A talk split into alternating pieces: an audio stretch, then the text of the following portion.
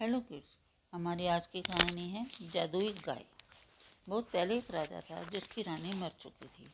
राजा की एक बेटी थी, उसकी देखभाल के लिए उसने एक रानी से शादी की, जिसकी तीन बदसूरत बेटियाँ थीं।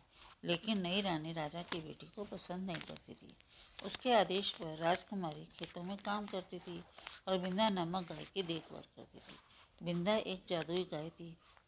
गाय राजकुमारी को दूर लेकर जाती, जहाँ राजकुमारी गाय के एक कान में प्रवेश करती, पेट भर खाकर और अच्छे कपड़े पहनकर वह दूसरे कान से बाहर निकलती। वापस आते समय वह फिर से पुराने कपड़े पहन लेती।